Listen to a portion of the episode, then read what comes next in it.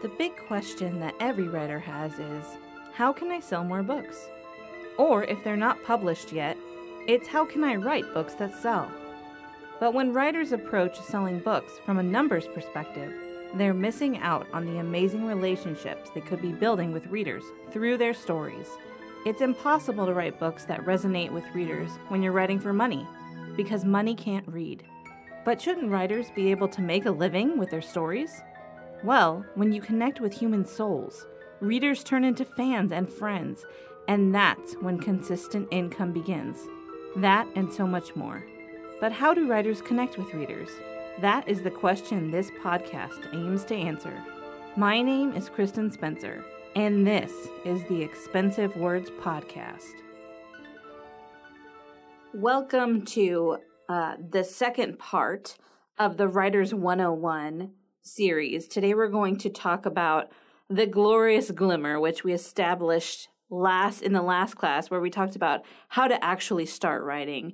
And the beginning of writing is actually thinking. So first, you have to sit and think about what kind of story you want to tell. And if you don't know what kind of story you want to tell, or even if you do, you should go back and listen to that episode if you haven't already, because these episodes are going to be building off of each other. And today we're talking about once you have the Glorious Glimmer. So if you don't know what that is and you don't know how to get it, go back to the first episode of the Writing 101 series, How to Start, and you're going to be able to understand what I'm talking about now. And you can build off of that as we talk about how to actually get the bones of your story once you have the Glorious Glimmer. So that's what we're working on today. Okay, you cannot write without a story idea. You just can't, because you won't have anything to write. And I know a lot of people will be like, well, Kristen, I'm not a planner. I'm a pantser, and that means I write to discover. But basically what you mean, though, is that you have no idea what you're writing, and you want to write to find out. And if that's how you want to do it, that's fine. It's not the most efficient way, though, and it's also a good way to get frustrated and want to give up. So I personally do not think that complete pantsing is a real thing. And if you're going to say, well, Stephen King does it, I would say, no, he doesn't really do it, because he knows where he's going in his head, and he's so good that he has the plot structure up in his brain kingdom, and he doesn't need to write it down on a piece of paper like you and I do. Or if you're like Stephen King, cool, then you probably don't need this Writing 101 series, because you already instinctively know what should happen in a plot of any given trope in any given genre that you're writing in, which is pretty amazing. And yeah, if that's the case, send me a link to your book, because I want to buy it. So the rest of us, though, the commoners, I would say, we have to start with a story idea. And if we don't want to write to discover, then we need to figure out the plan before we start writing. And how do we do that?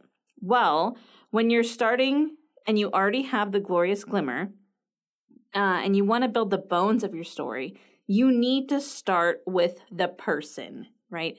Or the thing, if it's not a person. So in some of my stories, the protagonists are aliens, so they're not people. They're beings. But you know what I mean. Or like, let's say you're talking about a plant, which, yes, that could be a protagonist. I can't help but think of Dragon's Egg by Robert Lee, who his publishers have changed his name to Robert Forward, which is seemingly ridiculous to me. There's no way that's a real name, okay? Like, if it's going to be a pen name and it's going to have some weird science fiction-y thingy, like, don't use the first name Robert. Anyways, Dragon's Egg is a really great science fiction gateway type of story. I read it when I was in ninth grade. I was a freshman in high school, and I was like, what? This is a story about space slugs? Okay. But then it was like, it blew my mind later. So I was like, you know what? You don't necessarily have to write a story about a person. But yes, I just got completely sidetracked. But I'm just saying, you need to start with a protagonist, whether that's a person or a space slug, okay? So you have to start with the main character, because they are the vessel of your storytelling. They take all the information and they put out the responses. They are the ones who get the action and give the reaction. So you need to think about that first. And then you need to think about what would the protagonist look like in your glorious glimmer, in your story idea. And I'm just going to think up a random example right now because this is how it works, okay? You sit, you think about a story idea, and then you write it. So I actually had a dream about this, okay? So I'm going to start with a middle grade idea, middle grade fantasy. All right, and I know that there's kind of a cartoon that mimics this idea of a girl who's in middle grade going into a fantasy world where there are unicorns, but I had this dream first. That doesn't mean it's my intellectual property, but I could write a story about this, and we're going to talk about not super original ideas in the next episode because that's something that I feel like a lot of writers struggle with. So we're going to come up with a story that's middle grade fantasy / contemporary. So it goes back and forth because that's super fun and not complicated at all. And so I have a story idea for a girl. Let's call her Margie, okay? And Margie is going to be my protagonist. And so when I'm thinking about the glimmer idea, the glorious glimmer is that there is a young girl who has to overcome the idea that all of her self-worth is wrapped up in the opinions of other people. Because that was my life, people. And I know that a lot of you feel that way too. So why not? Let's just tackle one of the biggest issues we can in this fictional example. And so we're going to do middle grade fantasy / contemporary coming of age with Margie. And the whole point of the story is that you have to learn that you cannot let other people define you, or else you will always be disappointed, discouraged, and depressed. I was like, can I get a third D? But I got it. Okay. So now that I'm like, okay, I know I have the story idea for this girl who's going on an epic fantasy journey, but also lives in the contemporary world. And you're like, Kristen, this sounds kind of like the Never Ending Story. And I would be like, so I can write. I can also write about this type of thing. Even though I don't want to copy the Never Ending Story exactly. Which, by the way, if there's like one movie that my husband, Travis, actually hates, it's the Never Ending Story. And I cannot for the life of me understand why he hates it so much. I think it has to do with dying horses, maybe. And so, no spoilers there, because that was very vague. And so I'm thinking of Margie, and I'm thinking of this glimmer, the glorious glimmer of an idea. And when I'm thinking about my protagonist, I have to answer 3 questions. And you might be saying, well, Kristen, it sounds like these questions go past character and they go into plot and setting. And I would say, yes, good, you're paying attention. So when you're thinking about your protagonist, you need to think about who, and that seems like a simple question, but it's not really, because you have to think about who they are as a person, what experiences they've had, how those experiences have shaped their lives, and how those experiences that have shaped their lives can be reversed if you're going to do a complicated character arc. So, no pressure. You also need to think when. When is this story set? Because that's going to affect what things are around the character, what technology they have, what is like going on culturally, depending on the time period. And if you have a fantasy world, you get to invent all that stuff. So that's why fantasy people are like, world building, whoop, whoop. So the third question that you need to think about is where. And like I said, for fantasy, you're inventing the place. But it has to be a place that feels real. So in my experience, it's best to base fantasy lands in some kind of real land. That way you can get a feel for it as a writer, and the reader interprets that as semi-realistic, semi-relatable, because you can't have it so that everything in your book is so extreme, because you won't succeed in drawing people in with that. You have to have relatable elements, and that also comes into the setting. So for time period, and so let's say, because why not, that this middle grade character, Margie, is growing up as an American in Hungary in 2005, we'll say 2005, and they are going to a private American school because one parent's Hungarian and one parent is American, and they find a magic gateway to a fantasy unicorn-type land. I'm sorry, that is my neighbor's dog. That is not one of my dogs, so super annoying. But that's Lily. She likes to bark at us sometimes. And so that, oh gosh, I could totally, the dog barking distracted me. Oh, we're talking about, well, is Margie a name that you would have? See, this is the problem, is that you're like, okay, I'm starting to get these specific ideas, and maybe her name would be Agnes instead, which is Agnes in English. And so you're like, that way you can cover the Hungarian aspect of her childhood, that she's half Hungarian, and she's probably going to speak two languages, which means you need, if you do not speak Hungarian, I do not speak Hungarian because I am awful at it, and I can never remember anything, and it's been a long time since I lived there.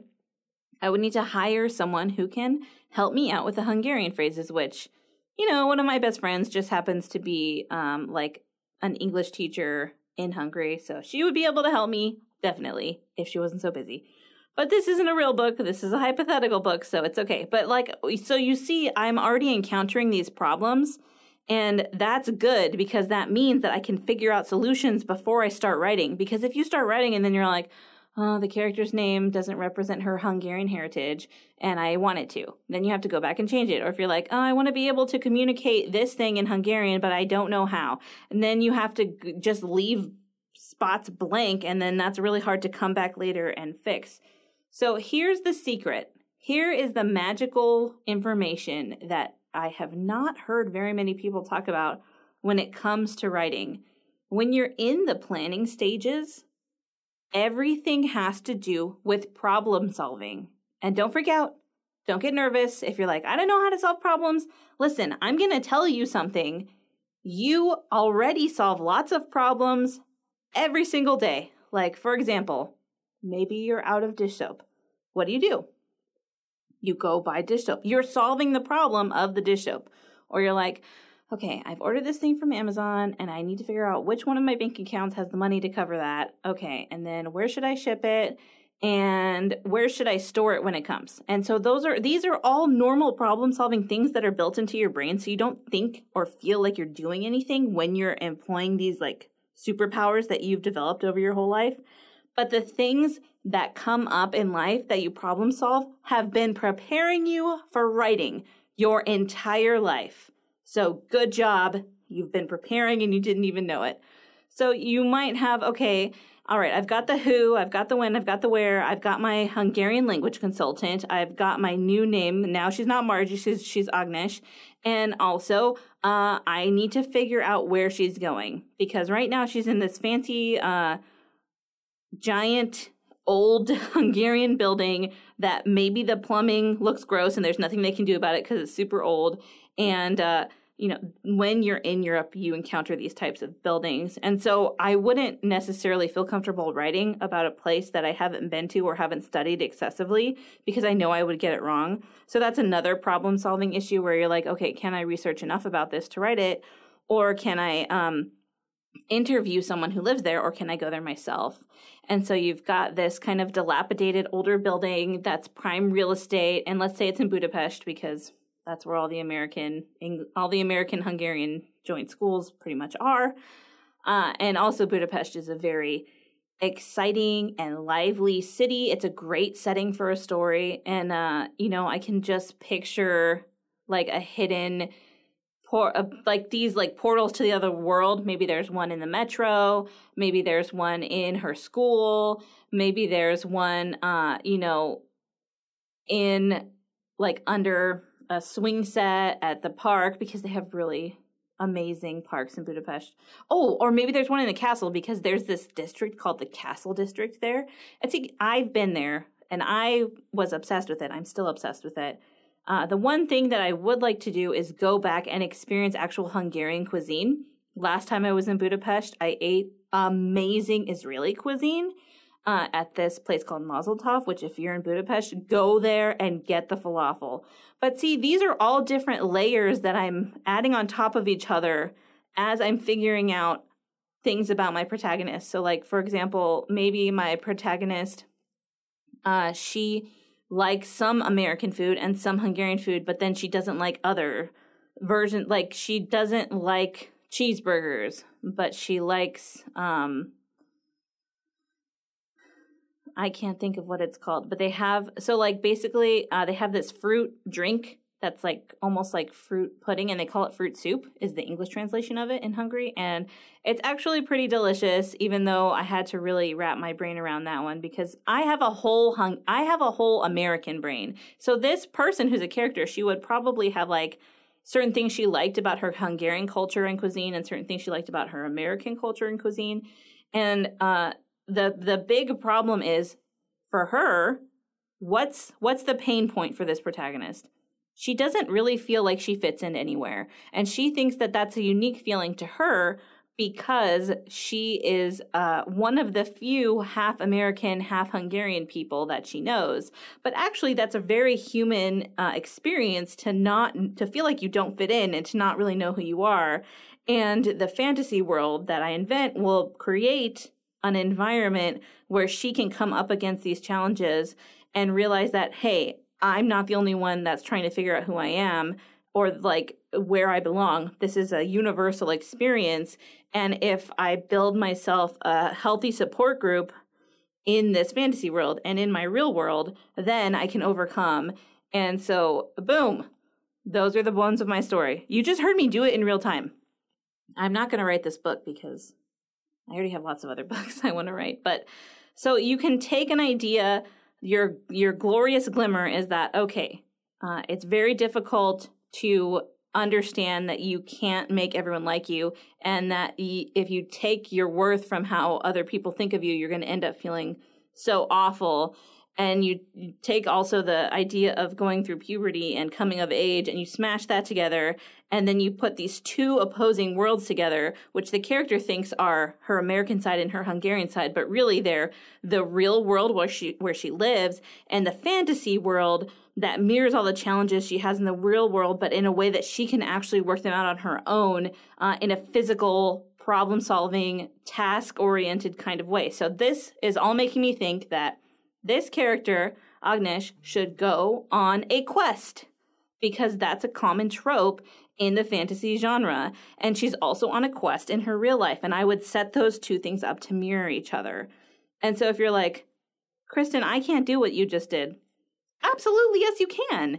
You can do it. You just need to figure out what your glorious glimmer is, and that's your why you want to tell the story. And then you figure out what kind of protagonist best fits into this world.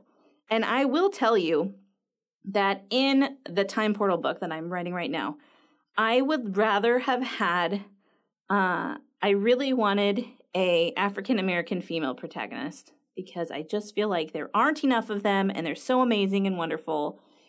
And I wanted to be able to write one in a good way. In a powerful way, because this character is powerful and they're very good at problem solving, and I felt like, oh, this would be so good. But because I am writing to market, I had to write a white male protagonist. And I can still add all the depth from those things I wanted from the female black African-American protagonist into this story. But because I'm writing for a specific target audience, and I cannot understand why they only want white male protagonists, because a lot of the reviewers are women now and also people of color, and so it drives me crazy, but that's what's selling, okay? That's why I'm writing this protagonist the way he is, but then I was able to add in all these elements around him, and I was thinking, okay, who is he? When is he living? Where is he living? And also, where is he going to? And there's a lot of mirroring in that I decided he needed to go on a quest and he needed to get off of Earth because he's going through a time portal.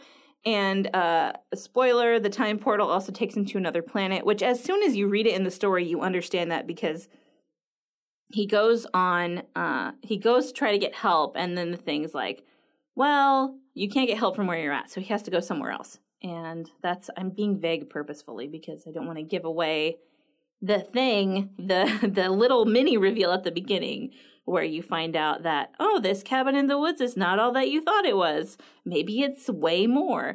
And so you have this process of, okay, I have the glorious glimmer of the story that I want to tell, this idea that makes me want to write.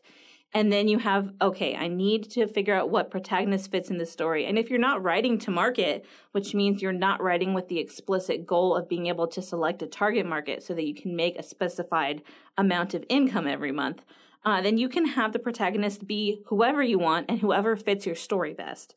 And then you think about, okay, what do I need the protagonist to do? What is the goal of the protagonist in this story? What kind of character arc am I going to make for them?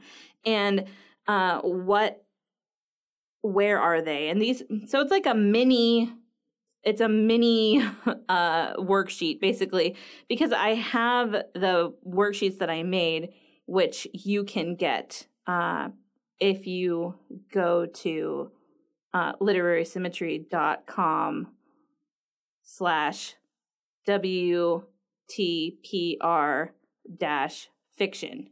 That's where you get those worksheets. And you can, there, it like the thing pops up, it's like free worksheets, and those go really in depth for character, plot, and setting. But right now, when we're trying to figure out the bones, we're not necessarily going through and saying, okay, Agnish has brown hair and brown eyes and she's 5'5". No, we're not thinking about all that yet. We're thinking about the why and the overall who in relation to the story, in relation to the glorious glimmer. And that is what you want to think about now before you start writing.